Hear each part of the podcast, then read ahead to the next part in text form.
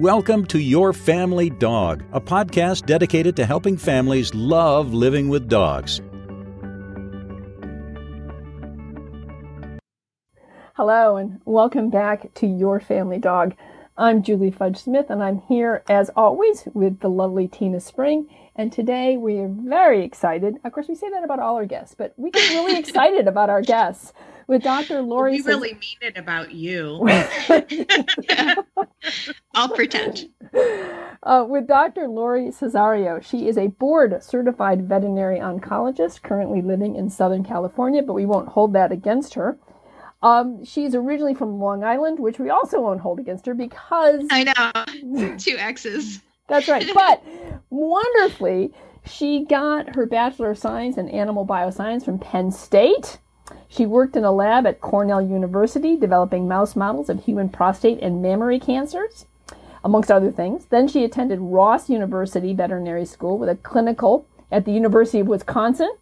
She completed two one year internships at the University of Illinois, followed, and this is my very favorite, which is why I'm forgiving you for the California New York connections. Uh-huh an oncology, oncology specialty internship at North Carolina State. And then, this is the best one, she returned to the Midwest for an oncology residency at Michigan State University, home of the Spartans. I have to say, I'm from Michigan. I grew up as a, as a Michigan State oh, fan. Excellent. So, um, go Spartans. I know that this won't fly in Buckeye country. But beyond that, she is committed to maintaining a high quality of life in patients that are feeling well and improving the lives of those that are feeling poorly.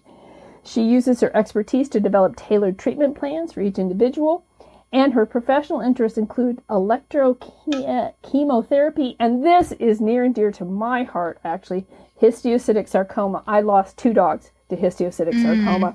So oh, that's, goodness. that's, sorry. Yeah, that's near and dear to my heart.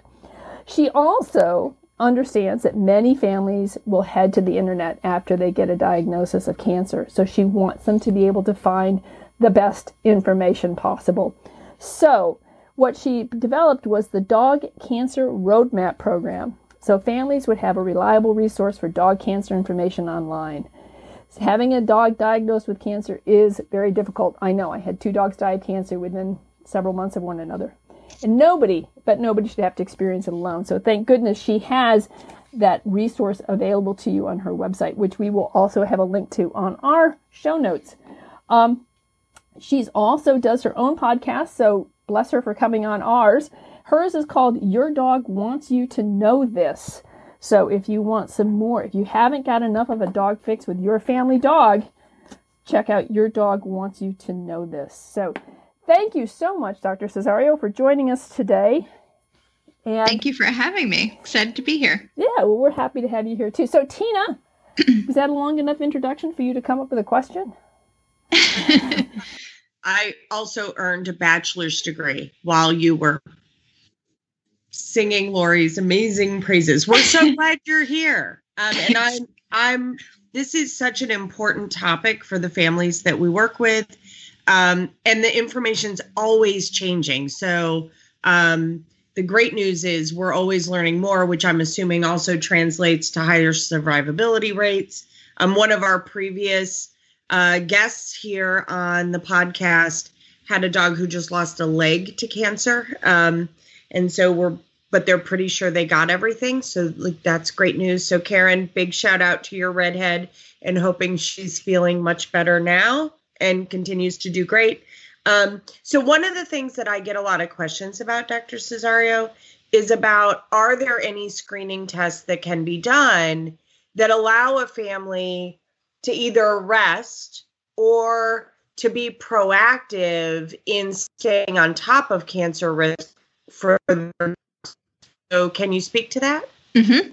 yeah um, I, and you can call me lori by the way um, so, right now, I would say the two main screening tests are um, something called the BRAF test. Um, that's specifically for dogs with bladder cancer. Um, so, things like transitional cell carcinoma, which is the most common type of bladder cancer. And the nice thing about that test is it just requires a urine sample. So all you need is for your dog to pee in a cup, basically, and then your vet can send off the urine sample um, in this special kind of collection tube. And that test can actually detect um, bladder cancer before any sort of mass or tumor is detected on ultrasound. Um, so that's really nice. So if you have a specific breed like a Scottish Terrier that's predisposed or at an increased risk for getting um, bladder cancer, then that might be something that you do every year or every six months, um, you know, with in an attempt to catch it early. The most recent new thing for early detection is something called the Nu.Q cancer screening test. It's nu.q. Um, and that's actually something that just came out within the past few months um, through joint effort between Texas A&M University and a company called Volition. And that's a blood test that's meant to be used for like your normal healthy dog, you know, goes into the general practitioner for a yearly exam, routine blood work, and you just add on that test just to make sure that nothing else is going on that you wouldn't ordinarily detect. So, right now, that blood test is currently optimized to detect cancers like hemangiosarcoma and lymphoma. And hemangiosarcoma, if anyone listening has ever had an experience with that type of cancer, um, it's normally a cancer that we just don't typically have a great prognosis for just because it is often caught quite late in the course of disease. Um, and so this test is a really nice option for people, whether or not their dog is a breed that is at an increased risk for getting either of those cancers, but maybe even especially if their dog is at an increased risk for something like hemangiosarcoma. You know, if maybe you have a golden retriever, perhaps, you know, add on that blood test maybe starting at mid-age. And even though it's it's optimized for those two cancers i know the the researchers say that it can detect other cancers. Uh, more information will come out at how good it is at detecting those other types of cancers as we get used to using the test. So any veterinarian can run that test. Um, it can be it just needs to be sent to texas a&m for processing that's fantastic. That yeah, is. it's really And exciting. A bunch of families are like writing that down. We'll be sure to Yeah. put it in show notes. And I'm I it's in you know, I am friends with lots and lots of vets and I think in cases like hemangiosarcoma where a dog comes in and they're going, uh-oh, right? It's that it's that uh-oh, we found something that the prognosis can be pretty pretty tough. Um Mhm, I know my my female Doberman I lost at five to osteosarcoma. mhm. It was one of those things where from the time we figured out okay something's wrong, she started limping, to she was very very bad off. Um, was like five days. Mm, It's five mhm. days, and so for a lot of families, um, I think just the shock of the dog trips in the backyard and suddenly isn't weight bearing on a leg,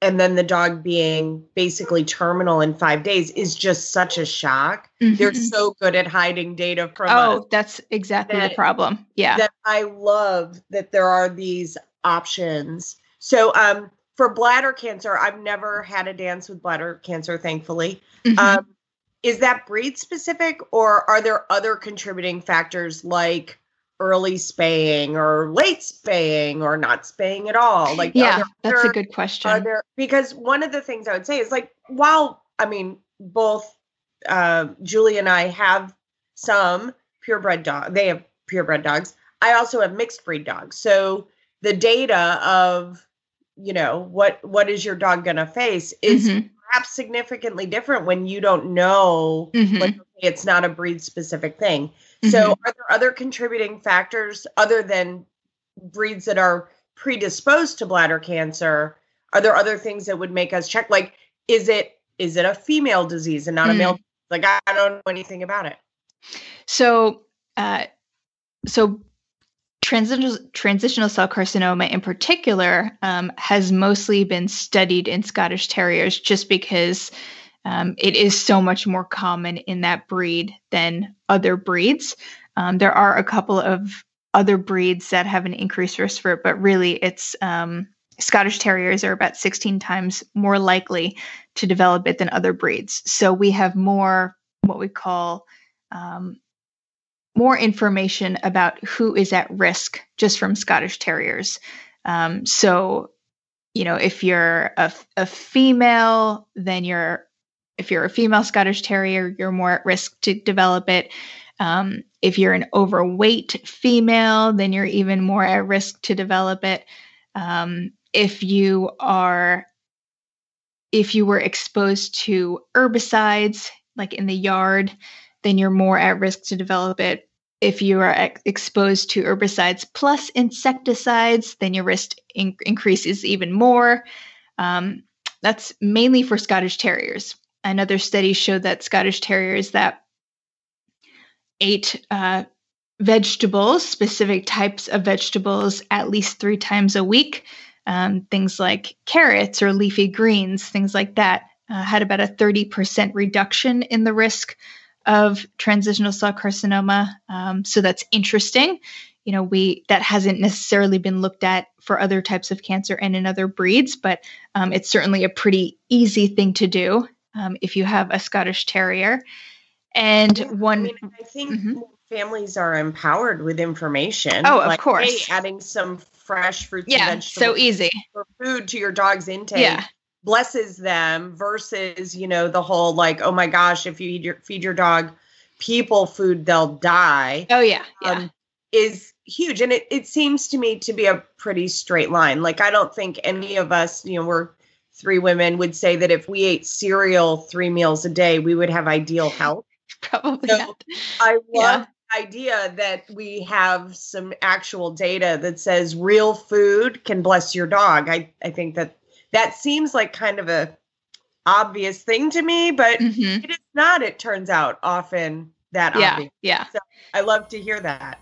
I And would then, um, also like to. oh, uh-huh. okay, I'm sorry. Go ahead. You can finish that statement, and then what I'd love to hear you Sure. talk about is the relationship between diet, weight, and cancer. Okay, perfect. Um, yeah, the only other thing that I was going to say is that a recent study showed that um, dogs seem to be those those dogs that lived in a more rural environment um, seem to be maybe a little bit protected against developing transitional cell carcinoma. Um, so that's a little bit interesting too. You know, maybe they're less exposed to certain chemicals living in a rural versus urban environment, and that can have some protective effect. Or Um, maybe stress. yeah, that potentially too. hmm And if people want to get more information about, you know, if their dog's breed is at increased risk for a certain cancer, um, they can go to, and you guys will probably link this- in the show notes, um, caninecanceracademy.com forward slash breeds. And there I have a list of over 90 breeds. So every breed of dog that's ever been linked with a certain type of cancer. So you can sort of see, um, you know, if your dog is at increased risk for for any type of cancer. And if your dog's a mixed breed, then you can just kind of look at the breeds of the parents. And um, if you don't know what mixed breed your dog is, um, there's always like the genetic test option that's available as well. And that's certainly not to make anyone paranoid. I think it's just the more knowledge you have, the probably better off you are. And then, um, Julie, to answer your question, um, sorry, I have a bad memory. What is it again? Um, what I was interested in is the relationship between diet. Oh, yes, yes, yes. the diet, weight, and cancer. And are, are there any known links between those things? So, that is a pretty difficult thing to study in veterinary medicine. Um, so, I think we just don't have a lot of information. Um, there was one sense. study that showed an older study that showed that dogs that had a higher percentage of calories in their diet from red meat had a higher incidence of mammary cancer, but it's it's only one study. You, you can't necessarily make any kind of sweeping conclusions just from one study. Um, there is evidence that obesity does increase the risk for certain types of cancers. Um, transitional cell carcinoma is one. Um, mammary cancer is another. Um, obesity can also increase the risk of certain joint diseases, and joint diseases can increase the risk of certain types of cancers in the joint. Um, so there's that connection as well. I think there's also, it's also important to point out the Golden Retriever Lifetime Study. I don't know if you guys are familiar with that or if anybody's talked about that. Um, but for the listeners, basically, that is a, a lifetime study from puppyhood until the end of their life of over 3,000 golden retrievers. And it's being put on by Morris Animal Foundation. And the idea is really to have the first huge longitudinal study where you're really assessing these dogs' environment, what they're eating, what they're exposed to. Do they swim in water? What type of water? Is it pond, ocean, etc.?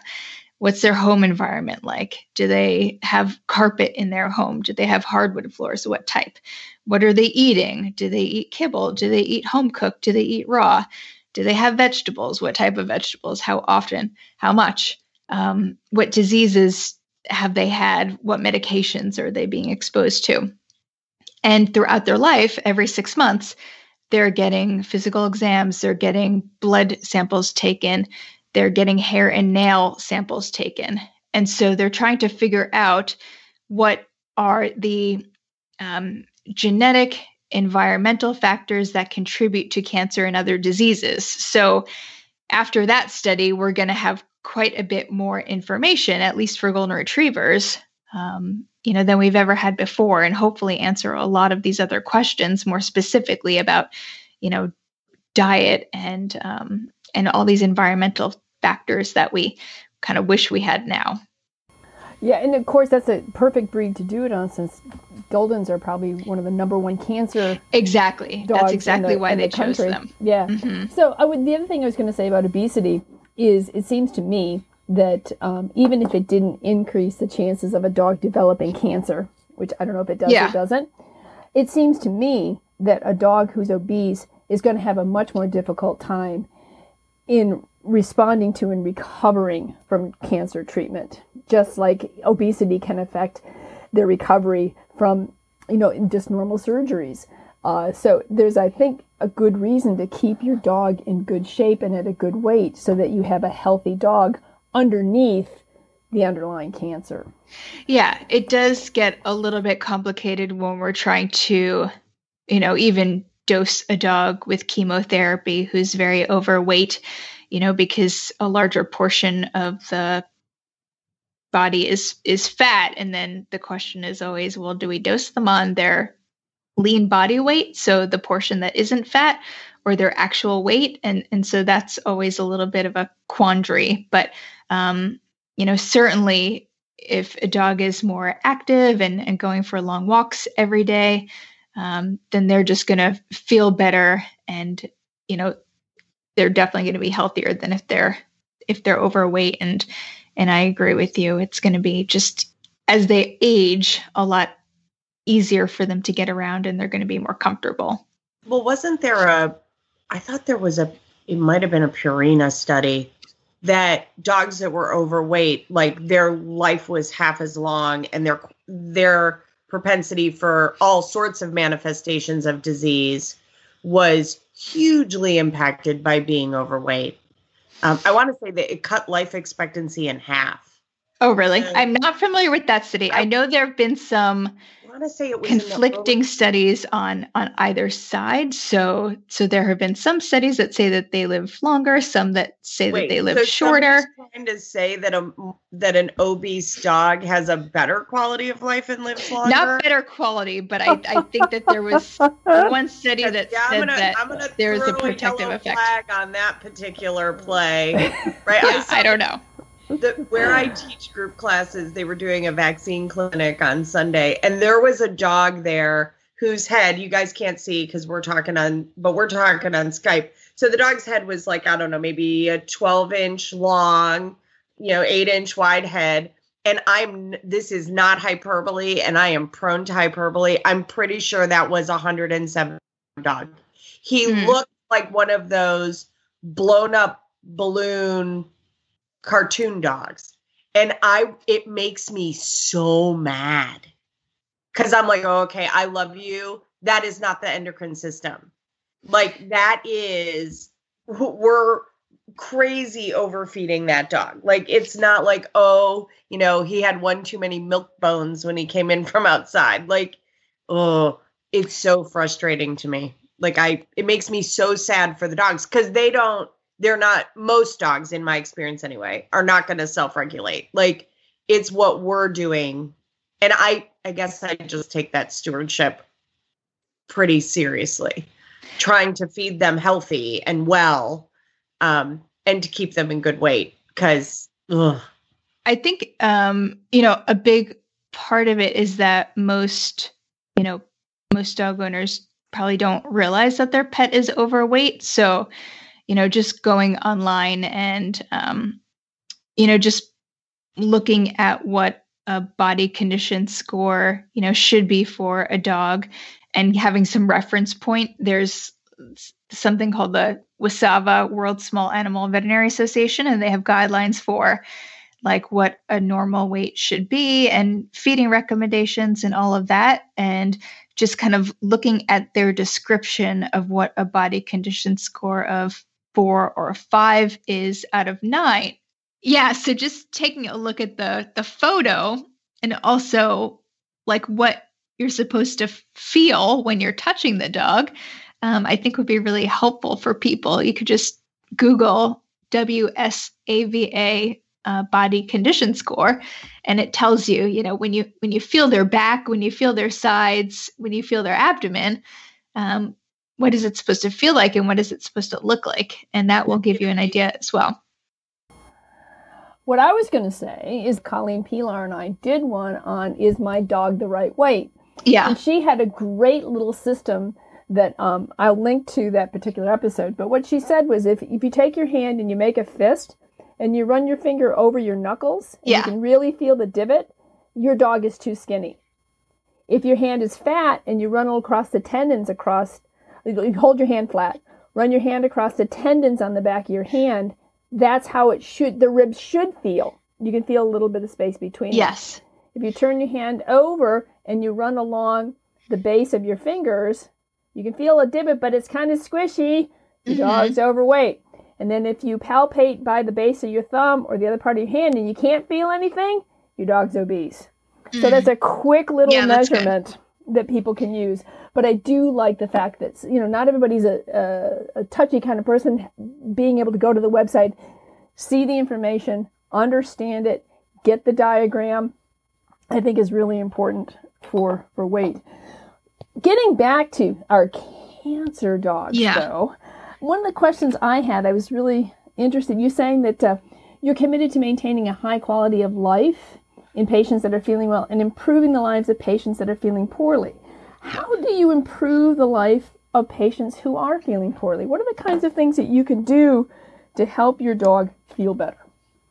So I think it's important to just look at the big picture, um, you know, because sometimes, you know, somebody will come in with their dog and their dog's quality of life will be impacted from their cancer. And so then we just have to do the best job that we can improving their quality of life from their cancer. And so normally that requires um, or in many cases, uh, to do the best job requires, you know, treating their cancer to alleviate the signs, um, whatever those may be, whether it's um, nausea or soft stool, et cetera, et cetera. So we, it's kind of like a two pronged approach. Like we we treat the cancer, which reduces the signs, and and while we're waiting to see if our treatment's going to work, then we also give whatever supportive meds we think are going to help, whether it's an anti nausea medication, um, pain medication, or anti diarrhea medication, um, whatever we think it's is going to work and and whatever the client is up for.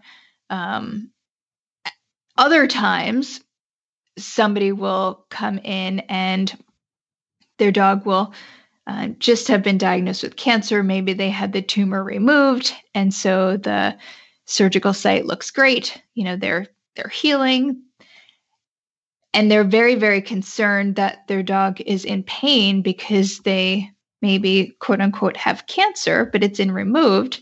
Um, and so their their primary concern is the tumor and the dog's discomfort because of the tumor. And so I look at the dog and I say, okay, well, the tumor has been removed. The surgeon did a great job, got margins. Um, this is not an aggressive tumor. So, you know, it your dog should not uh, succumb to this. You know, it should die from something else. So that's great. But, you know, I'll, I'll see the dog and it will barely be able to get up because it just has this debilitating arthritis um, which actually isn't being treated. Um, and so its quality of life is really not impacted from the cancer, um, but it is from the arthritis and it has been for probably the past few years. And, and that really hasn't been addressed, um, but we can just make a big impact there. And so, because that happened rather gradually over time, sometimes it's hard to really see that if you're living with the dog versus a diagnosis like cancer that maybe kind of happens all of a sudden. Um, it's more kind of obvious. Um, does that kind of make sense? Yeah. So, Lori, are there some resources that you know of? This, if not, maybe we need to make one. Um, of just like a. So, if you think about it, like for most of us, we have to get our car inspected once a year, mm-hmm. right? And and yes our dogs ideally are going to the vet and getting checkups every six months or every year um, but are there some good at home like i don't know i do a breast exam every month because we're supposed to do a breast exam every month mm-hmm. so is there some sort of chart that families can download and utilize to be like okay here are the things that if we're going to help our dogs um, veterinary staff and and support staff maintain this dog's ideal health is there like a systems check that we can we can do at home to self-assess? Like hey something changed. Because i would agree yeah like it changes so slowly over time. Mm-hmm. i think often if we can catch stuff earlier the outcomes are much better. Mm-hmm. yeah that's a good question. Um i think um, I think one thing is just maybe just try to be cognizant and just kind of ask yourself, you know, how is my dog's quality of life? Does he still do the same things that he used to do? Maybe just realize that, you know, slowing down and old age might there might be a reason for it. So slowing down could be pain due to arthritis. You know, it might not just be that he doesn't have the energy, it might be that he has pain. And so that's why he's slowing down.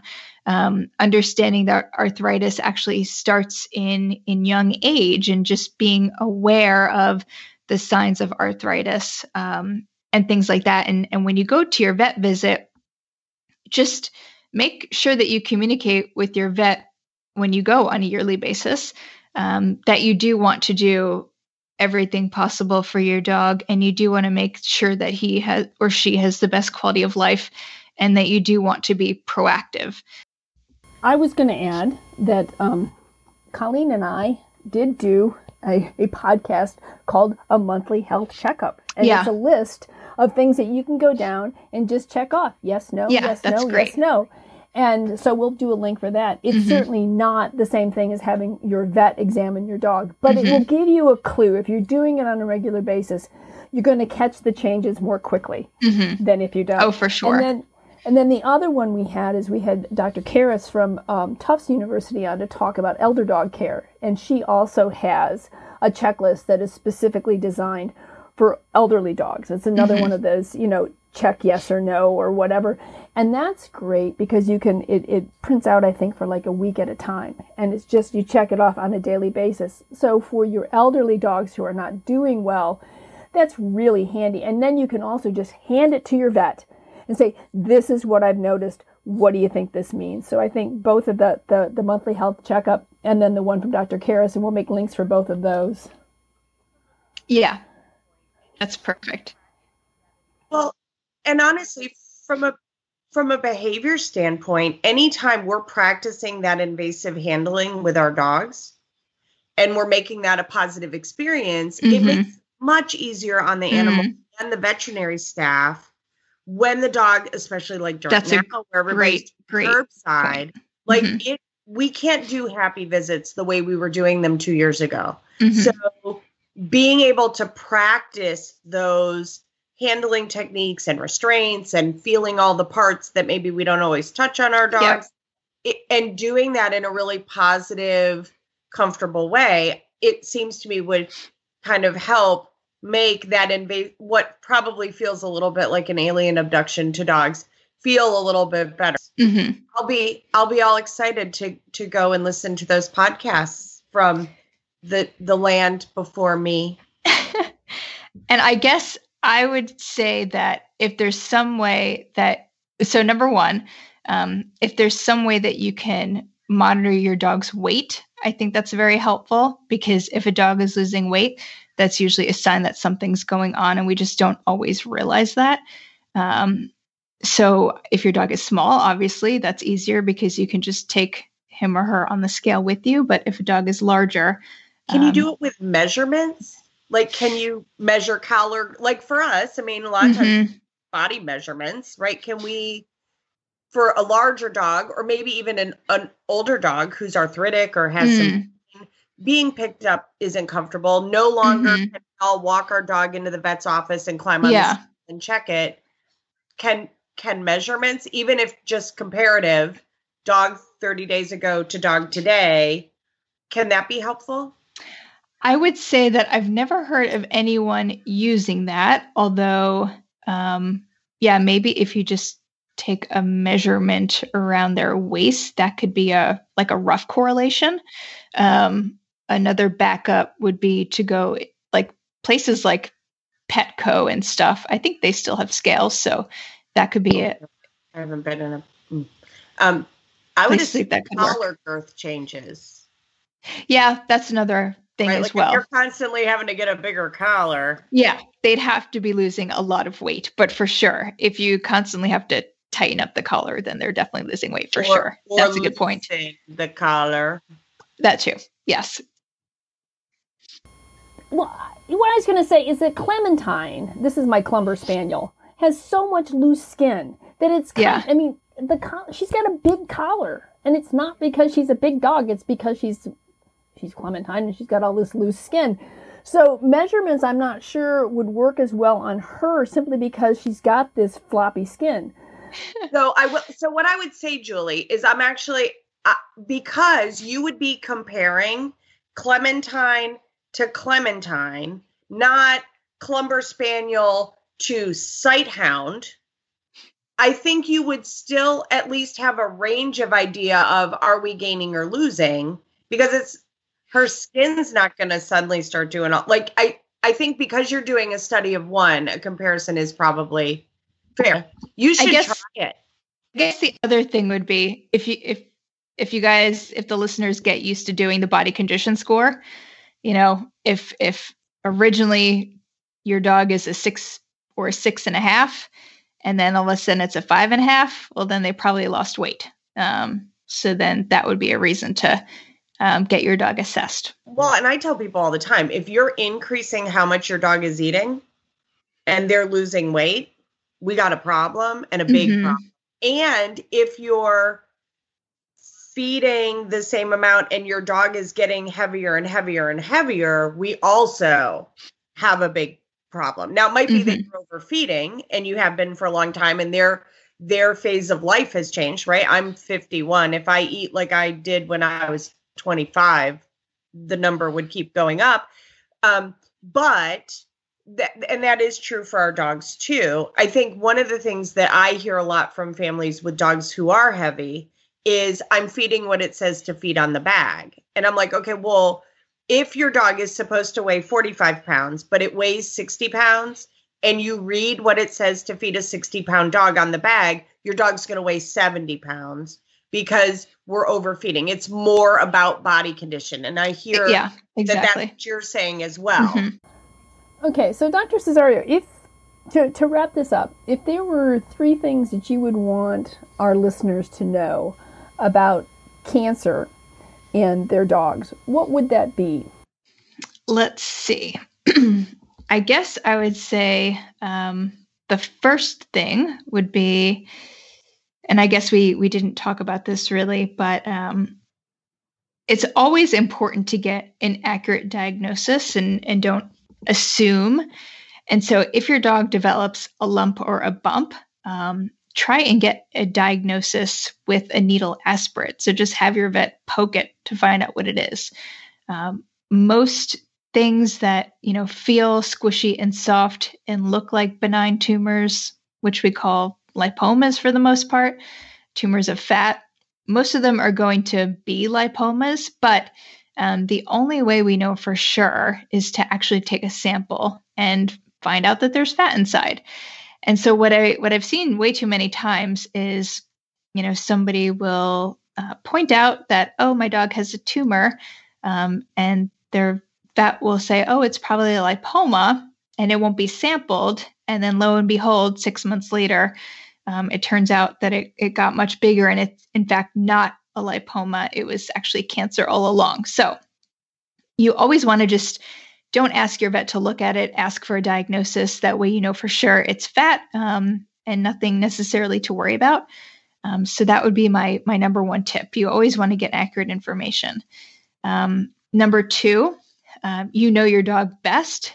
You know you know what they feel like on a normal day, and if that changes, um, you know, something could be up. Certainly, you know, if they got into the garbage or if they ate something that they weren't supposed to, um, you know, they're they're not going to feel good. But if something lasts longer than 12 to 24 hours, I would say, you know, don't blow it off, um, especially if they're middle aged to older.